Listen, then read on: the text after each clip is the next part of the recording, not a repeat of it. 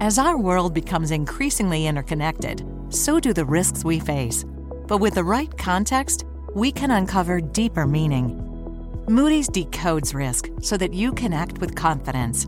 Visit Moody's.com to see how your organization can decode risk and unlock opportunity.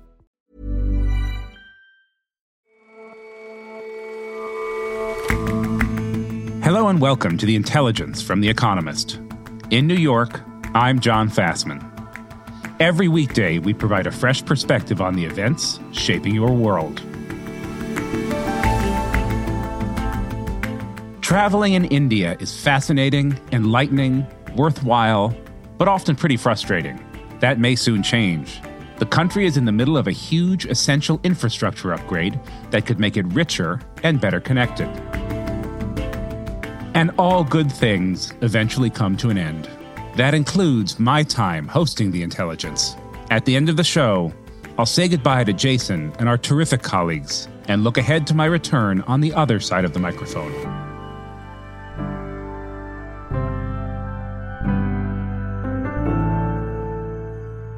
But first, this week marks 20 years since the American invasion of Iraq.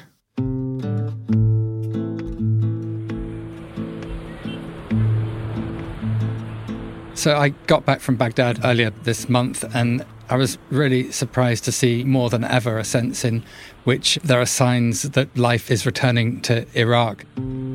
Nick Pelham is a Middle East correspondent for The Economist. There's a 37 story tower that's rising over the city for the new central bank, a new city ring road, the road to the airport that used to be considered to be the most dangerous road in the world because of the snipers and the bombs en route is now lined with universities and new real estate. Even Western tour companies are talking about taking tourists back to look at the archaeological sites.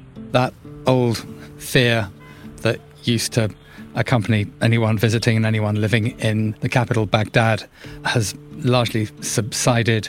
There hasn't been a suicide bombing there for over a year. The blast walls that used to dissect Baghdad have largely come down. Lots of people on the streets, shops are bustling. There's really a sense the old Iraq is back. In fact, some Iraqis that I spoke to said they hadn't had it so good since the 1980s. Perhaps for the first time, there are the buds of recovery that are beginning to sprout in Iraq. Even the old warriors are now the people who want to be rebuilding the country. Instead of a jihad against Islamic State, they talk about waging a jihad to rebuild Iraq. They're looking for a purpose, but there's also a sense that actually the future is now with rebuilding and not with more devastation. So you've described signs of stability, signals of economic recovery. How do people look back on the invasion of Iraq 20 years on? I mean, just the, the price that they've had to pay to get here has just been so immense, you know, really horrific costs. Up to 300,000 Iraqis have been killed since 2003. More than half of them civilians. Whole cities have been leveled. The old city of Mosul, one of the most beautiful classical Islamic cities in the Middle East, still lies in rubble. And the kind of physical and mental scars, you know, they've taken a, a, massive toll. People had to live with car bombs and suicide bombers day in, day out for year after year. And there isn't a household in Iraq that isn't bearing the scars. Is there a difference in how people look back on it depending on their age? I mean, there's an entire generation of young Iraqis who grew up post Saddam. Do they view things differently than their parents and grandparents? They don't remember the old dictatorship. They see all the woes of the current age the lack of solid governance, the sense in which the country is being carved out by different militias who pose as political factions. They see endemic corruption, which is just eroding something like $1.3 trillion that the country has earned in oil revenue since uh, 2003. They, they don't really feel that they're getting a government that is delivering, and their anger with the current system is intense. They don't see it as a democracy, they see it as a sham. And there's a real demand to have a strongman back, particularly amongst the young who don't remember the costs of dictatorship, to have somebody who can just get on and do the job and deliver and stop faffing about with political jostling and infighting and divvying up of the spoils. What is it like to be a citizen in Baghdad or in Iraq more broadly these days in terms of personal freedom and the threats of violence they face? There's no doubt that the threat of jihadists, the threat of suicide bombing has come right down. The numbers of those who are killed in a month is probably equal to what it might have been in a few hours. The height of the violence, whether it was in the days when Islamic State's caliphate was trying to take Baghdad or in the middle of a civil war of the mid 2000s. Iraq is not the same country that it was in 2003. Many of the minorities that used to be part of Iraq's composite picture have fled either to Kurdistan in the north or left the country altogether. Some of the oldest communities in Iraq barely exist, whether it's the Yazidis or the Chaldeans or some of these ancient Christian communities. But I think the reason why you have this sense of a degree of personal freedom is because the Shia militias feel they have won. They don't need to weaponize their faith in the way that they used to. A new law banning alcohol notwithstanding, they profit from bars and liquor stores with both kind of taxes and the protection money they charge. Women can now walk unveiled through the streets without fear of militia harassment. But the Shia militias, they're still there. And, you know, while you can criticize the prime minister, criticizing some of the militia commanders is a much more dangerous thing to do. People kind of whisper their names, and some who do speak out and criticize the extortion rackets that they run pay for speaking out with their lives. And don't forget, demonstrators have been gunned down. Not so long ago, hundreds were killed in the process. One of the big fears the West, especially the United States, had concerns the influence that Iran had over the Shia militias. How would you characterize the state of Iran's influence in Iraq today?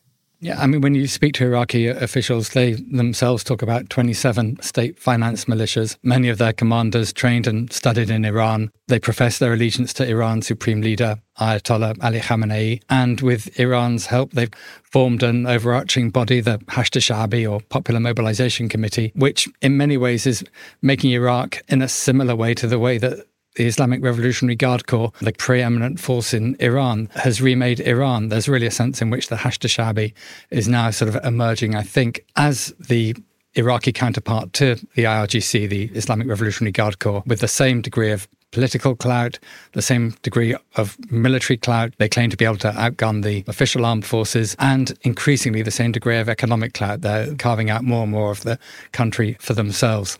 They're going to be the ones that are, you know, whether you like it or not, are going to be guiding Iraq into the future. And somehow you have to accommodate to that reality. And Nick, your piece paints a grim, vivid picture of environmental conditions can you talk a bit about that, about the environmental challenges that Iraq faces as it rebuilds? Yes, and I think that's kind of probably the primary illustration of just how self serving the system of government has been. While the politicians and the military factions enrich themselves, essentially they've let Iraq go to the dogs. Much of the country is now a wasteland. You've got oil rigs that are still venting and spewing gas that they should be capturing into the atmosphere. You've got cities that are increasingly unlivable. I think you're going to see an increasing degree of internal migration, perhaps migration abroad, as again, much of Iraq becomes unlivable. The prized marshlands of uh, Iraq are drying up. Sewage is being spewed into the rivers. This is really a country which is asphyxiating itself as its own leaders thrive and pocket the proceeds of what should be an extraordinarily rich country. It is rich. And you paint a vivid picture of a country on an economic climb, but one that's also moving away from democracy. What kind of Iraq do you think is emerging? What do you think the country will look like in five or 10 years? I think there's a real question mark over to what extent democracy is going to survive in Iraq. Elections are still being held on time, but the results are largely cooked up. There isn't really a sense in which Iraqis are voting for their future. Fewer and fewer of them are voting. And I think that there is still a religious struggle that is taking place in the country. There are those who have power who are perhaps succumbing to the temptations of this world, but there are those who still want power and feel that religion can still be a strong mobilizing force, particularly in some of the poorer suburbs and these vast shanty towns that ring some of Iraq's major cities.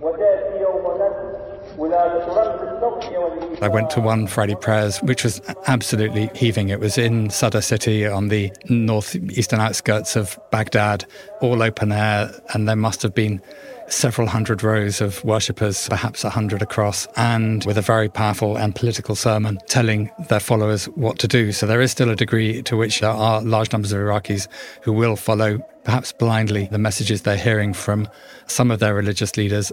At the same time, amongst a large swathe of Iraqis, there are many who have just feel that religion has become too politicized. They've paid too high a price for sectarianism, for some of the bigotry and polemic that the religious leaders used to spout. Mosques that used to hold Friday prayers that spilled out onto roads now struggle to fill their inner halls. Some of the main preachers, including the most followed of Iraq's religious leaders, the Grand Ayatollah Ali Sistani, no longer give Friday sermons because they don't feel they're being followed and listened to, particularly by the ruling elite. So I think there's a degree to which Iraq's future is it going to be a sectarian state divided along Sunni and Shia lines, but also divided ethnically between Kurds and Arabs? Is it going to remain courted by identity politics, or can it finally come together? It's very telling that Sunnis and Shia, for the first time, I think in living memory, are celebrating the start of Ramadan on the same date. There is a sense in which the Muslim world in the Middle East is coming together. And the question is is Iraq going to be part of that? Are Sunnis and Shia going to unite within one polity? Or are they going to continue to fight their own factional battles for territorial supremacy? All right, Nick, thanks so much for your time today. Thank you, John. Always a pleasure.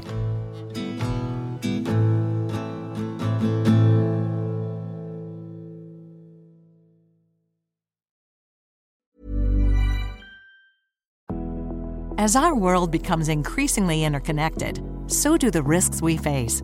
But with the right context, we can uncover deeper meaning. Moody's decodes risk so that you can act with confidence. Visit Moody's.com to see how your organization can decode risk and unlock opportunity.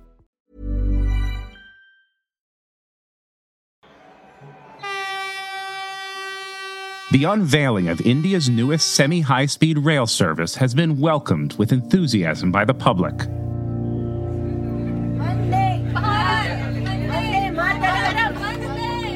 The trains are electric, fast, quiet, roomy, and comfortable. Essentially the opposite of what India's rail service has been previously. And these new trains are part of a much bigger plan from Prime Minister Narendra Modi to get Indians moving. I mean, it's really a spectacular train. It's only semi high speed, which means it goes at speeds of 130 kilometers an hour on average. Leo Mirani is an Asia correspondent for The Economist. But you know, it's got these enormous windows, incredibly comfortable seats. It's very quiet. It's unlike any train I have taken in India before. It sounds delightful. And tell us a bit about how it fits into India's broader infrastructure ambitions. So, India is undergoing an absolutely enormous infrastructure upgrade. I mean, pretty much everything you can think of ports, airports, rail, and by rail, I mean both passenger and freight, uh, metro lines in the cities, and access controlled highways, to say nothing of upgrading the existing roads. But with this train in particular, the reason it's important and kind of symbolic is because Indian trains, they, they take a while to get anywhere. I mean, it's, it's kind of ridiculous. And the reason for that is there's a lot of trains sharing the same tracks, including goods trains. But these trains, they go fast, they're priority services, they're very comfortable, as I said. And the thing that Indians are particularly proud of is that they've been entirely designed and built indigenously by our own manufacturers and designers. Meanwhile, the government is also in the process of laying fresh tracks to separate out freight traffic. That should raise the average speeds of all trains on those routes. It should also raise the average speeds of goods trains, uh, which currently have an average of about 25 kilometers an hour. They'll be able to go as fast as 70 kilometers an hour. So you mentioned that this is part of a huge infrastructure upgrade that India is getting as a whole. Can you quantify the size of it? How much is India spending on it? Sure. India is spending 1.7% of GDP on road and rail alone. So that's twice the level in the US and in most European countries. It's, it's significantly less, I should admit, than China, which spends around six ish percent. But that's an enormous sum of money, second only to the finance and defense departments. In terms of capital expenditure, it's spending 11% of all government capital spending on road and rail. So that's up from 2.75% in 2014, which was the last budget presented by the previous government. And can you give us a sense of the justification? Is this a vanity project for Modi, or are these necessary infrastructure upgrades? It's desperately needed. It takes forever to get anywhere, and it really shouldn't. I mean, India is a very big country, yes, but it's not that big. In the case of the roads, it's because they're heavily overburdened, the state highways, the national highways. Traffic has grown enormously as India has got richer, um, and also as freight has moved from railways to roads. So the idea here is to upgrade all of the national highways and build new national highways, as well as building access controlled expressways, the sort of thing where you know you can't get in on a two wheeler or whatever. They're also doing stuff in the airport. So when the Modi government took over, there were I think 74 airports operational in India. Today there's 138. Part of the reason is because they've converted Air Force facilities to also have civil aviation, but they've built a bunch of new airports as well. So it's obviously going to make things more pleasant for travelers. Can you give us a sense of the economic impact of, of these infrastructure upgrades? So today, India is a $3.5 trillion economy.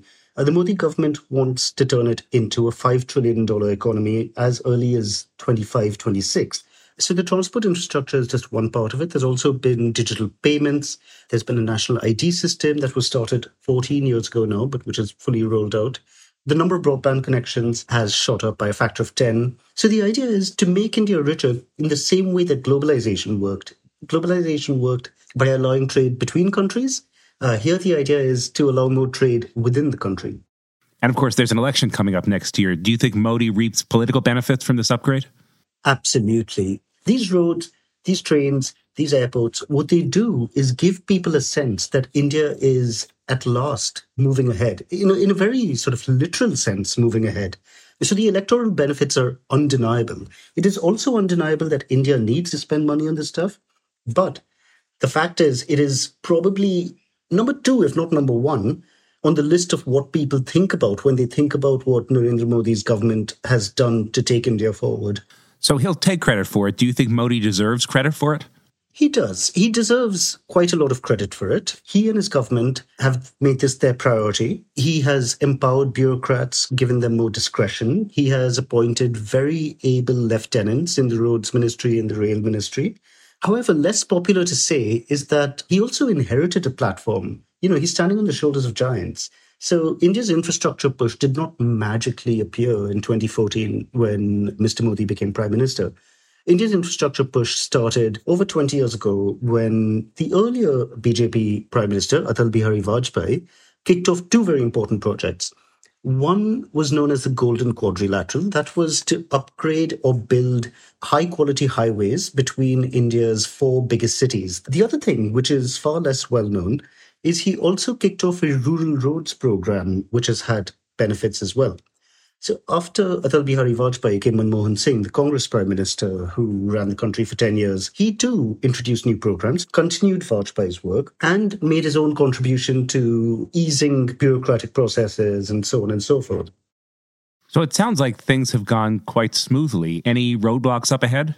Well, you know, this is India. There are always roadblocks. Number one, and this is a roadblock to doing pretty much anything that involves construction in India, which is land acquisition. That's always a tricky thing. Unlike China, India is a democracy. People have rights. They can disagree with the government's decision and they can go to court. The courts take forever to decide anything. The lower courts have some 42 million cases pending. The higher courts have some 6 million cases pending. But there's all of that stuff, okay? Then there's environmental clearances. That takes a while. There's also another sort of factor to consider here. It's not necessarily a roadblock, but it is concerning one of the points of this whole exercise is to grow India's economy, to make ordinary Indians richer. And for that to happen, you also need private investment. And that we have not seen. Private investment has been tepid for the last 10 years or so. And that's something that really troubles this government. So there's a bunch of stuff that is standing in the way of the benefits being reaped. But nonetheless, I mean, that's bound to happen sooner or later. I am very optimistic about all of the stuff that's going on. I genuinely believe it's not simply an electoral thing. It is something India needs and it will have good benefits. But it may take longer than we all hope. All right, Leo, thanks so much for joining us today. Thank you very much for having me on to talk about this, John.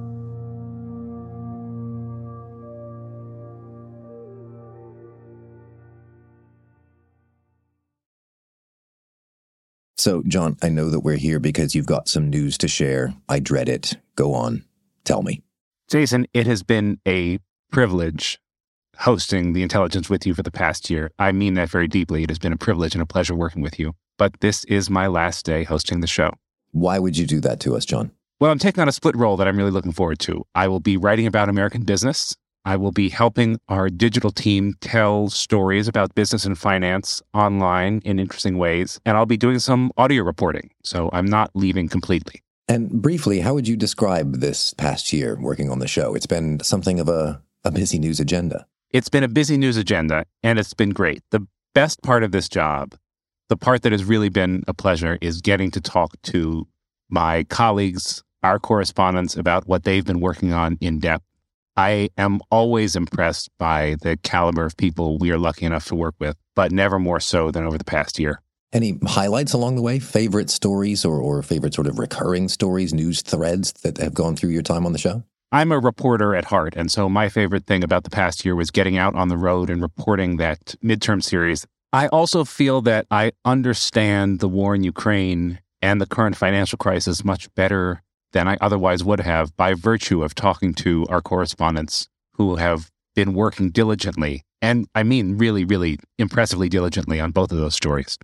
As you say, you're a writer, a reporter at heart. What have you learned along the way about uh, doing that kind of storytelling, but in audio? That's been for me one of the real pleasures of this job. It's a very different format, and I didn't appreciate how different it was until I actually started doing it. Audio stories are much more human than the sort of work we do in print. The analysis has to be embedded into a story of a person. You need a voice, you need something to hook the reader. And so that process, learning how reporting in print differs from reporting in audio, has been a real pleasure. I would also say that I've learned that the job of hosting is not that dissimilar to the job of reporting, because in essence, you are asking questions, you're listening to the answer, you're making a colleague feel at ease, you're getting the best out of that person. And so that process, that interview process, has also been a pleasure. I love interviewing people as a journalist and I have loved interviewing our colleagues as a host. It's funny, you mentioned two things that I hold dear that idea of being able to talk to any and all of our colleagues and kind of get privileged access to them, I suppose, for all the bits that, that don't make it into the show. Yeah. But also a, a kind of, I don't know, wider understanding. I have to say, I didn't look, listen, think the, this widely before doing the show, and I feel pretty informed. I, I hope we're passing that on to the listeners. I hope so too. I feel much better informed. I hope our listeners do as well.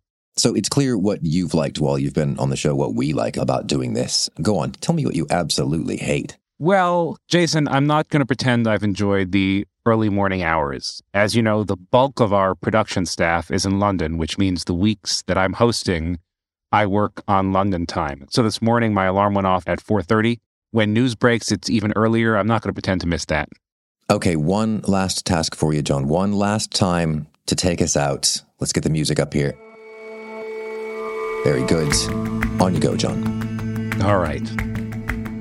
That's all for this episode of The Intelligence. The show's editors are Chris Impey and Jack Gill. Our deputy editor is John Joe Devlin, and our sound engineer is Will Rowe. Our senior producers are Sam Westron and Rory Galloway. Our creative producer is William Warren. Our producers are Alize Jean Baptiste, Kevin Caners, and Sarah Larnuk. And our assistant producer is Barclay Bram with extra production help this week from Maggie Kadifa and Elna Schutz. They'll all see you back here on Monday. I'll talk to you later. Thank you for listening.